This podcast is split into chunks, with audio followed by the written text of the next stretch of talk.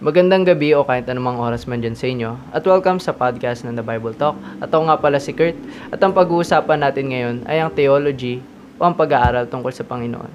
Minsan, naisip mo na ba kung may Diyos ba o hindi? Sigurado ako na bawat isa sa atin, mananampalataya man o hindi, ay may sariling ideya kung ano ang Diyos.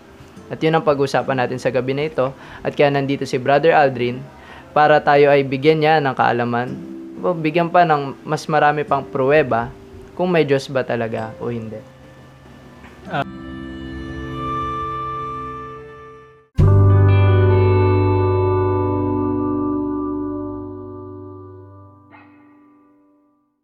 At welcome sa podcast ng The Bible Talk, ang makalangit na usapin. At ngayon ang pag-uusapan namin ngayon ni Brother Aldrin, akong ang theology o kung pag-aaral para sa Diyos. At yun ngayon, pag-uusapan natin yan, bibigyan tayo ng mga kaalaman. Bibigyan niya tayo ng mga ah, facts, trivia, truths, kahit ano man para marinig natin. Sa, mas madagdagan pa ang ating kaalaman. At i-welcome natin ngayon si Brother Aldrin. At muli, maraming salamat Brother Kurt. Thank you sa muling pag-anyaya upang muling makapagturo patungkol sa ating Panginoon. At ngayon, ngayong oras na ito, no, ating pag-aaralan yung theology. Ano nga ba yung theology? Pag sinabi nating theology, ito ay dalawang salita na pinagsama. Theo, ito ay salitang Griego na ang ibig sabihin ay God. Theo. At logi o logos na ang ibig sabihin pag-aaral o theology, pag-aaral patungkol sa Diyos. Kung sino nga ba siya, ano ang kanyang pangalan, ano ang kanyang katangian, at ano ang kanyang relasyon sa mundo na tinitirahan natin ngayon. At ngayon, magbibigay tayo ng mga katanungan. Tatanungin natin si Brother Aldrin kung ano man ang ating ah, mga, kung gusto pa nating malaman. At uh, nire-request ko ang bawat isa na mag-comment. So, binabasa po namin yon kung may katanungan kayo at sasagutin po namin yan. At ang una po namin, ang una nating tanong para kay Brother Aldrin. Kay Aldrin, paano, para anong, anong pinakasimple kung igagawin mong brief, hari na sa elevator ka lang, tapos may kasama ka, may kasama ka doon, tapos hanggang, parang malapit lang siya na sa kanyang destinasyon. Anong pinakamaikling patunay na kaya mong ibigay para sabihin mo na totoo ang Diyos? Ah, salamat sa tanong mo, no, Brother Kurt.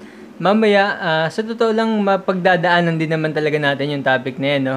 Pero, bago yan, oh, ulitin ko, no, salamat sa tanong mo. Mamaya, masasagot natin yung mga ilan sa mga nagpapatunay na totoo talaga ang Diyos. Pero bago yan, define muna natin yung salitang God. Ano nga ba yung ibig sabihin ng God? Sabi nga, no? God is a spirit, eternal, holy, and perfect in nature, sovereign, and supreme tri-personal being, creator, and upholder of all things. God is a trinity, one God in three person. Ibig sabihin, itong Diyos, siya ay spirit. Hindi siya nakikita. Eternal. Ano yung eternal? Walang pinagmulan at walang katapusan. Kapag ang isang tao, bagay o anuman, kapag meron niyang pinagmulan, hindi yan, hindi na yan Diyos. Kung yung Diyos ay meron siyang pinagmulang oras, o kung kailan siya nagumpisa, hindi na siya Diyos. Dahil ang Diyos, siya ay walang pinagmulan at walang katapusan. Hindi siya sakop ng time. Siya ay holy, siya ay banal, siya ay perfect in nature. Anong perfect in nature? Mamaya mapagdaanan rin natin yan. Sovereign. Sovereign siya kung ano yung kanyang mga naisin, kung ano yung kanyang mga ah, hangarin ay kanyang nagagawa. At ito ay kanyang gagawin. Walang sino mang pwedeng pumigil sa mga hangarin o mga, na, mga nais ng ating Diyos. At siya ay supreme tri-personal being. Ah, creator, siya ang manglilikha, siya ang naglikha sa lahat, sa universe, sa tao, sa lahat ng mga bagay. At siya rin ang may kakayahan magkontrol sa mga bagay na ito. God is a God is a Trinity, one God in three person. Ibig sabihin, tayo ay naniniwala na merong isang Diyos na nagpahayag sa tatlong persona. At ngayon, maraming nalilito dito no sa salitang Trinity. Pero ibig sabihin lang nito, one God in three person. Merong isang Diyos na nagpahayag sa tatlong persona. Ito yung God the Father, God the Son, and God the Holy Spirit. At itong tatlo na ito, sila ay nagkakaisa. Sabi nga ng Genesis chapter 1 verse 1, In the beginning, God created the heaven and the earth. Yung salitang God sa verse na yon, kung iyon ay itatranslate mo sa original manuscript, ang salitang God ay Elohim, nang ibig sabihin, three strong one. Ang tatlo ay nagkakaisa. Kahit i-search nyo pa ngayon sa Google, yung salitang Hebrew word ng God, Elohim, the three strong one. Parang ano, parang itlog. Yung itlog meron siyang balat, meron siyang ah, yung puti at meron naman siyang dilaw. Pero isang itlog lang 'yon. Pero meron siyang tatlong parts, pero isang itlog lang. Ganon din naman yung Panginoon, no? Minsan kasi parang ang hirap intindihin bilang tao. Pero kagaya nga, hindi natin pwedeng limitahan yung kayang gawin ng Panginoon. Ayun, no? Ayun yung definition ng God. Masyadong malawak na usapin ito.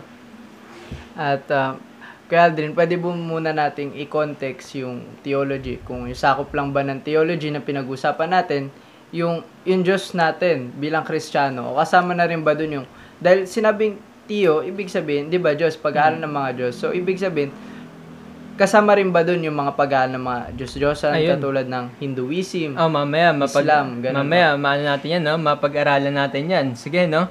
Ah, dahil na tanong mo na 'yan, may iba't ibang paniniwala kasi patungkol sa Diyos. Merong mga, ayan, unang-una, merong tinatawag na paganism. Ano yung paganism? Ito yung nagpupuri o sumasamba sa mga creation, sa mga puno, sa mga araw, sa buwan, minsan sa mga hayop, yan, ba yung mga Hinduism.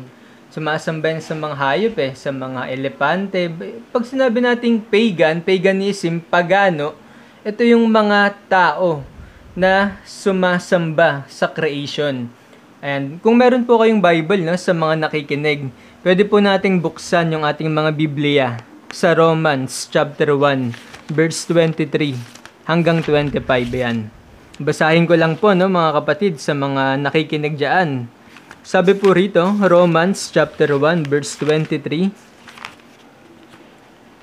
And change the glory of the incorruptible God into an image made like to corruptible man, and birds, and four-footed beasts, and creeping things, wherefore God also give them to an unclean through the lust of their own hearts, to dishonor their own bodies between themselves.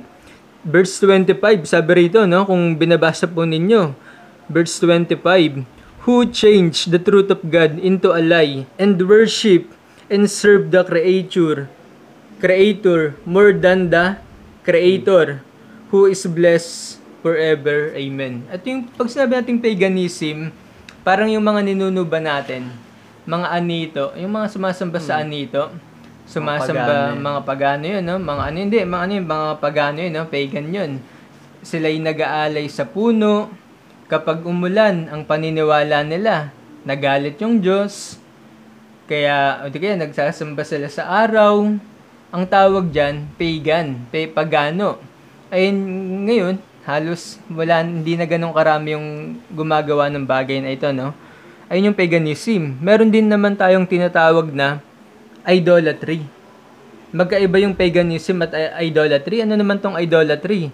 Pag sinabi nating idolatry, ito yung sumasamba sa mga inukit na, halimbawa, mga inukit sa bado, inukit sa kahoy, worship of graven image.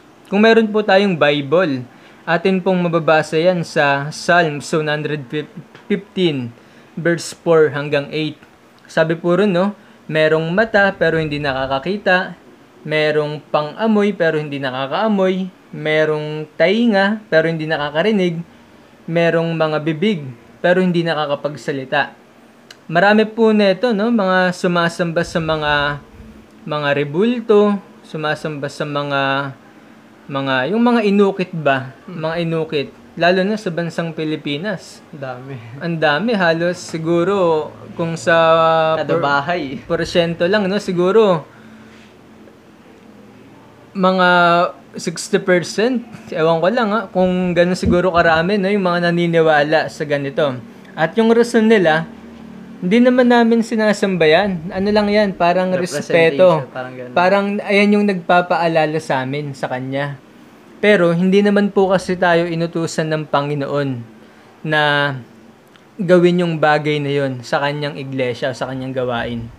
Kaya Aldrin, paano yung mga, alam di ba, one way na rin ng pagiging ng idolatry yun. Kunwari, alam mo yung sa balita na, kare, nag-bake ng tinapay, Mm. aks- aksidente na lumabas doon yung mukha ng Panginoon. Meron din yung sa ulap, meron din sa puno. Oo. 'Di ba? Yung meaning ng idolatry, ibig sabihin graven image. So ibig sabihin may may gumawa na tao. Pero paano kung aksidente? Minsan kasi, no, sa sobrang likot na lang ng imahinasyon ng tao. Kaya nangyayari yung mga ganung bagay. Pero wala naman po yun. Hindi naman ganun ka big deal yun. Na dahil tumatak na sa isip natin na ito ang mukha ng Panginoon. Ito ang mukha ni Mama Mary. Ngayon, kapag nakita natin sa tinapay o sa ulap, sambahin na eh, ano? Dahil sa likot ng imahinasyon na natin yun. Na akala natin, ayun yung tunay nilang itsura. Pero, mali po yun. Hindi po pinahintulutan ng Panginoon yung bagay na yun. Una, paganism. Pangalawa, idolatry. At meron din namang tinatawag na polytheism. Ano naman tong polytheism? Yun ay sa mga Hindu, 'di ba? Oo, Ano, mga Hindu, mga sa Greek mythology. Ito naman yung nag ah, the worship of many gods. Ito yung mga naglilingkod sa maraming Diyos. Mabasa natin yan sa Acts chapter 17, verse 22 hanggang 23. Yung verse na yan, no? kung meron po kayong Bible, buksan po ninyo, basahin po ninyo. Ah, sa mythology nga, no, Greek mythology, merong mga Diyos ng kidlat, Diyos ng ano, dagat, si Poseidon. Meron din naman na God of War, sino si Ares. Meron din namang tinatawag na God of Wisdom, si Athena. Yung mga naniniwala dyan, yan ay tawag dyan sa mga yan, polytheism. Pag sinabi nating poly, marami. Many, marami. Theism, God. God, maraming Diyos, maraming pinaniniwala ang Diyos, polytheism. Ayun na, yung the worship of many gods. Minsan, magsasamba ka sa, ito, Diyos to ng pag-ibig, ito, Diyos to ng, Diyos ng mga, ano ba, Diyos ng salapi, kung meron man. Meron. Oo. Sa Chinese, Oh, marami ganun. marami ron. Marami yung mga Diyos ng pagiging swerte. Di ba? Hmm. Marami yan. So, di ba Kuya Aldrin, maraming mga naguguluhan. Kala nila na, hindi na marami. Sa tingin ko, sigurado may naguguluhan sa mundo na to. Yung pa, kala nila, kasi, magi, ah, yung Christianity, o yung Kristyanismo, isa siyang poly, polity, ano, polytheism na religion. Kasi, di ba, tatlo, sinasabi natin na tatlo. Pero ano yung dapat na pagkakaunawa nila? Sa Trinity para hindi lang sila maguluhan. Kasi syempre kilala nila tayo na sa Ama, Anak, tapos yung banal na Espiritu. Yun yung alam nila kaya may may isip nila, nakala nila mag, magkakahiwalay yun. Pero para lang maklear yung misconceptions, pwede yung i-clear kaya. Ah, yun. Maraming salamat na Brother Gert, no? Parang sa Trinity, para, Trinity, parang naging ano pa tuloy, no? Polytheism. Polytheism. Pero, kailangan nating maintindihan, hindi tatlo ang Diyos. Isa lang ang Diyos na nagpahayag sa tatlong persona. Ngayon, yung tatlong persona na yon, sila ay merong iba't ibang trabaho. Yung trabaho ng God the Father, hindi trabaho ng anak ng ni Jesus Christ. At yung trabaho naman ni Jesus Christ, hindi naman trabaho ng Holy Spirit. Kumbaga, yung tatlo na yon, sila ay magkakaibang persona. Ano ba yung persona? Pag sinabi kasi nating person, meron siyang tinatawag na volition o kakayahang sumagot. Halimbawa, yung hayop, pwede ba nating tawaging persona yung hayop? Hindi. Kasi wala siyang volition. Hindi niya kayang magbigay ng rason. Tayong mga tao, Kaya tayo tinawag na person dahil meron tayong kakayahan na magsagot o mga tuwiran. At yung hayop, wala sila nun. Ngayon, sa ating Panginoon naman, sila ay persona rin. Kakaya nilang magbigay ng rason. Ngayon, yung tatlo na yan, si Father, si Son, at si Holy Spirit, sila ay tatlo na nagkaisa. Yan yung Trinity. Hindi tatlong Diyos. Kasi sa Bible, isa lang talaga yung Panginoon. Pero, yung isa na yan, nagkaisa. Ayan nga yung God na tinatawag. Minsan sa utak ng tao parang limitado lang dahil kasi kung kaya nating unawain kung gaano katalino yung Panginoon, kung kaya nating arokin yung kanyang kaalaman, baka maging Diyos na rin tayo. Binibigyan lang tayo ng Panginoon ng mga ano, no, minsan mga limitadong bagay lang. Sabi nga ng Deuteronomy 29.29, yung mga, minsan may mga tanong na tanging Diyos lang ang nakakaalam. Pero maliwanag sa Bible. Sabi nga, basahin po natin ng ating mga Bible sa 1 John chapter 5 verse 7. Kung meron po kayong Bible, buksan nyo rin po, no? 1 John chapter 5 verse 7. Sabi rito, For there are three that bear record in heaven, the Father, the Word, the Father, the Word, and the Holy Ghost. And these three are one. Ayan no, basahin natin sa Tagalog. Pakinggan po ninyo sa Tagalog ha. Sa 1 John chapter 5 verse 7. Kung meron po kayong Bible, buksan po ninyo. Ito pong tatlo ay nagkaisa. Sabi rito, sapagkat may tatlong nagpapatotoo, ang Espiritu, ang tubig at ang dugo, at ang tatlo ay nagkakaisa. Kumbaga, itong tatlo na ito, sila ay nagkaisa sila yung Diyos. Hindi yung tatlo yung Diyos. Isa lang yung Diyos. Pero merong nagpahayag ng tatlong persona. At nabanggit ko, no, meron sila iba't ibang trabaho.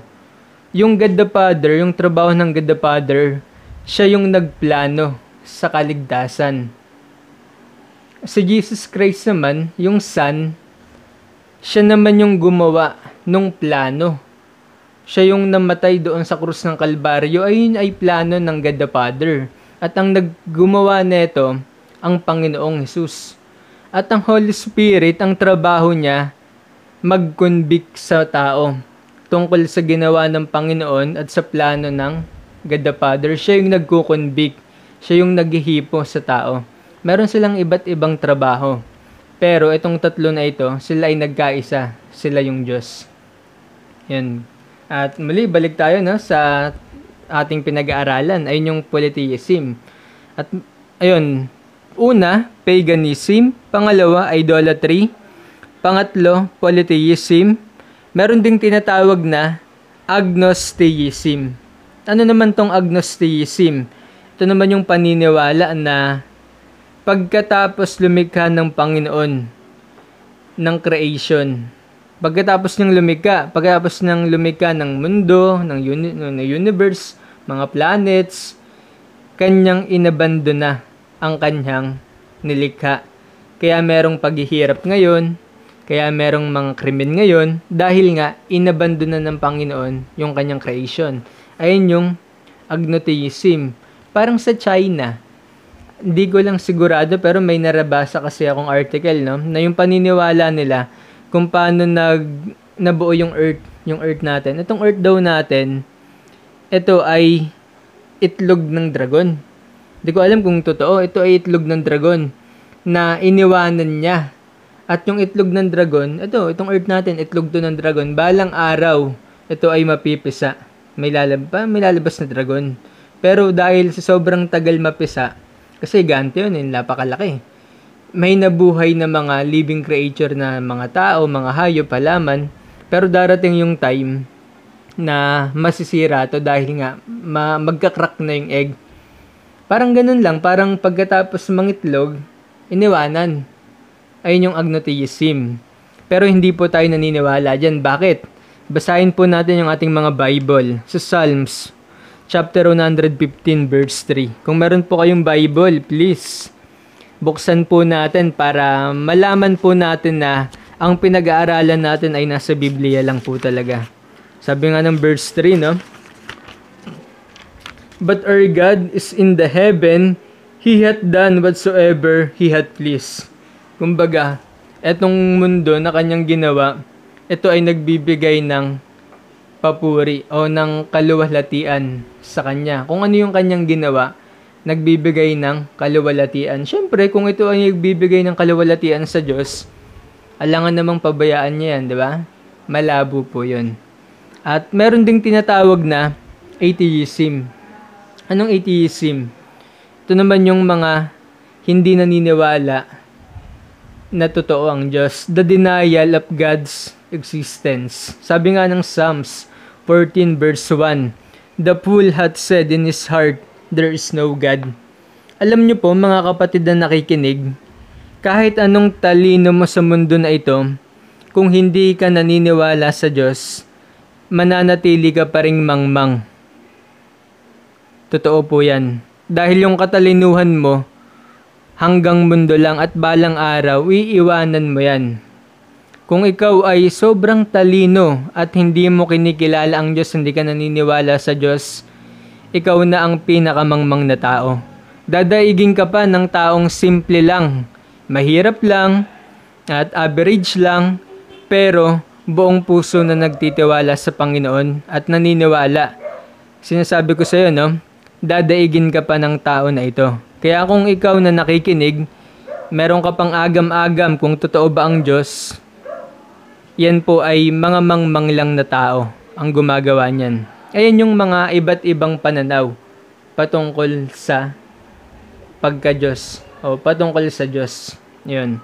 At syempre bilang isang Kristiyano o mananampalataya, ito yung paniniwala natin. Ano yun?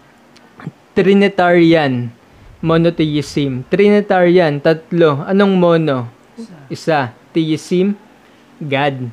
Tayo ay naniniwala sa one God in three person. Sabi rito, no? The belief in one God manifests in three person. God the Father, God the Son, and God the Holy Ghost. Who are co-equal, co-eternal, co-essence, but have distinct work in redemption. Ayun nga, no, nabanggit ko na to kanina, no? Sila ay pantay-pantay. Walang nakakalamang. Kung gaano ka makapangyarihan ang God the Father, ganun din naman ang God the Son at ang Holy Spirit. Walang nauna. Lahat sila ay sabay-sabay yan. Walang nauna yan. At, pero meron silang iba't ibang trabaho patungkol sa kaligtasan. Nabanggit ko na yun, no? Yung God the Father, siya ang planner siya ang nagplano. Ang God the Son, siya ang gumawa ng plano. At ang Holy Spirit o Holy Ghost, siya naman yung nagkukonvict sa tao para paniwalaan yung ginawa ng Panginoon at yung plano ng God the Father. Yung, gano'n, Kuya Adrian, may katanungan ako. Di ba? Kasi, di ba, parang ano eh, yung, pre- yung worship God in spirit and in truth. Tinatawag. So, ibig sabihin, nahihinuha ng iba. Posible ka bang maligtas kung hindi ka naniwala sa anak pero naniniwala ka lang sa ama? Hindi ka naniniwala sa ama, pero naniniwala ka sa anak o sa Holy Spirit ka lang naniniwala. Um, magandang tanong yan, no, Brother Kurt. No? Ngayon, sino ba yung ating tagapagligtas? Sino ba yung ating Savior? Yung Father ba? Yung son. Yung Holy Spirit ba? O yung Son? Siyempre, ang ating tagapagligtas, ang ating Panginoong Heso Kristo. Ngayon, ang kailangan mo lang gawin para maligtas ka, hindi mo naman kailangan na dapat sobrang malalim na yung pagkakakilala mo sa God the Father para maligtas ka. O di kaya, kailangan mo pa bang kailangan magaling ka na sa doctrine of Holy Spirit para maligtas ka? Hindi. Lagi nating tandaan, ang requirements lang sa kaligtasan, tayo ay magsisi sa ating kasalanan at tanggapin ang Panginoon bilang tagapagligtas. Ngayon, kung nagawa na natin yan, sigurado ako, susunod na yung pagkakilala natin sa tunay na Diyos. Yung malalim na pagkakilala sa Kanya. Maunawaan na natin, ah, ganun pala. Ano pala, meron palang Trinity. Meron palang, ganito pala yung ginawa ng God the Father. Ganito pala yung ano ng Holy Spirit. Ayun yun, Brother Kurt. At maraming salamat sa tanong mo, no? Pero ang ating tagapagligtas, ang Panginoong Jesus. Siya yung namatay sa krus ng Kalbaryo. At para maligtas ka, kailangan mo lang gawin, magsisi ka sa iyong kasalanan at tanggapin mo ang Panginoon bilang tagapagligtas. Hindi mo na kailangan maging magaling sa doktrina. Kailangan malalim yung pagkakilala mo sa God the Father o sa Holy Spirit. Hindi na. Tanggapin mo lang ang Panginoon. At kapag nangyari yon, kung tunay kang tumanggap sa Panginoon, sigurado naman ako, susunod na lang yung mga bagay na yon. Lalong pagkakilala na malalim sa ating Diyos. Ayun no? Ayun yun. Ayun yung kanina nabanggit ko, yung mga iba't ibang paniniwala patungkol sa Diyos. Next week, kung meron pa tayong pagkakataon, pag-aralan naman natin yung tinatawag na proofs of God's existence. Ito maganda tong pag-aaral, pag-aaral. Pag- pag-aralan natin to ano nga ba yung mga patunay na merong Diyos. At muli, maraming salamat sa mga nakinig. Kung meron po kayong tanong, wag po kayong mahiya. Pwede po kayong mag-comment. At please, like, share, walang subscribe. Mga kapatid na, salamat. Ah. Maraming salamat po sa pakikinig ng latest episode ng The Bible Talk at nawa po ay susunod na linggo ay uh, aasahan rin po namin kayo na kayo ay makikinig. At yun lamang po, ito po muli ang The Bible Talk, ang makalangit na usapin.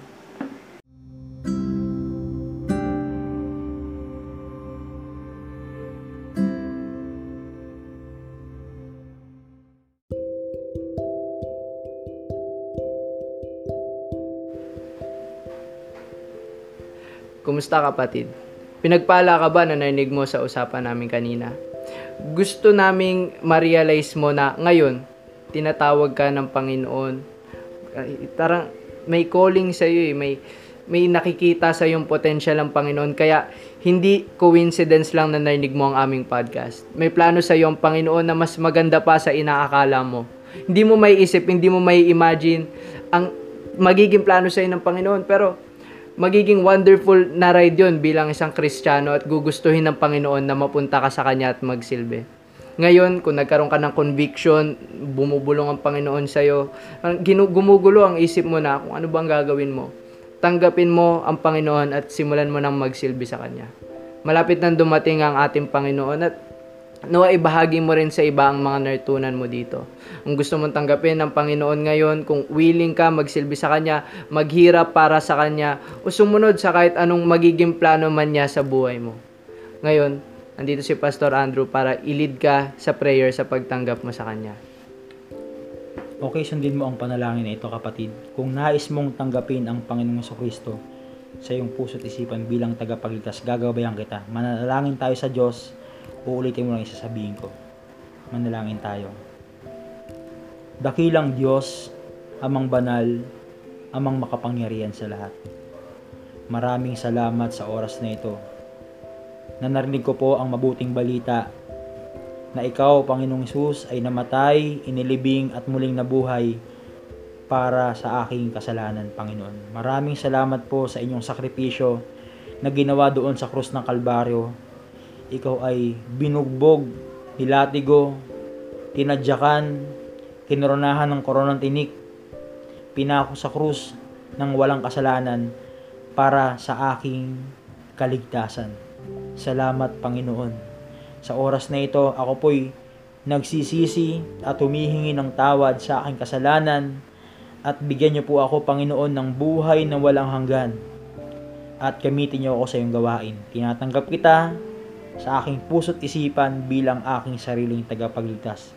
Ako'y lubusang sumasampalataya sa bugtong na anak na si Jesus na siya lamang ang daan, ang buhay, walang sino man pupunta sa langit kung hindi sa pamamagitan lang ng Panginoong Yesus. Maraming salamat Panginoon sa kaligtasan na binigay niyo po sa akin. Itong lahat ay aming hiling at dalangin sa pangalan ni Jesus. Amen.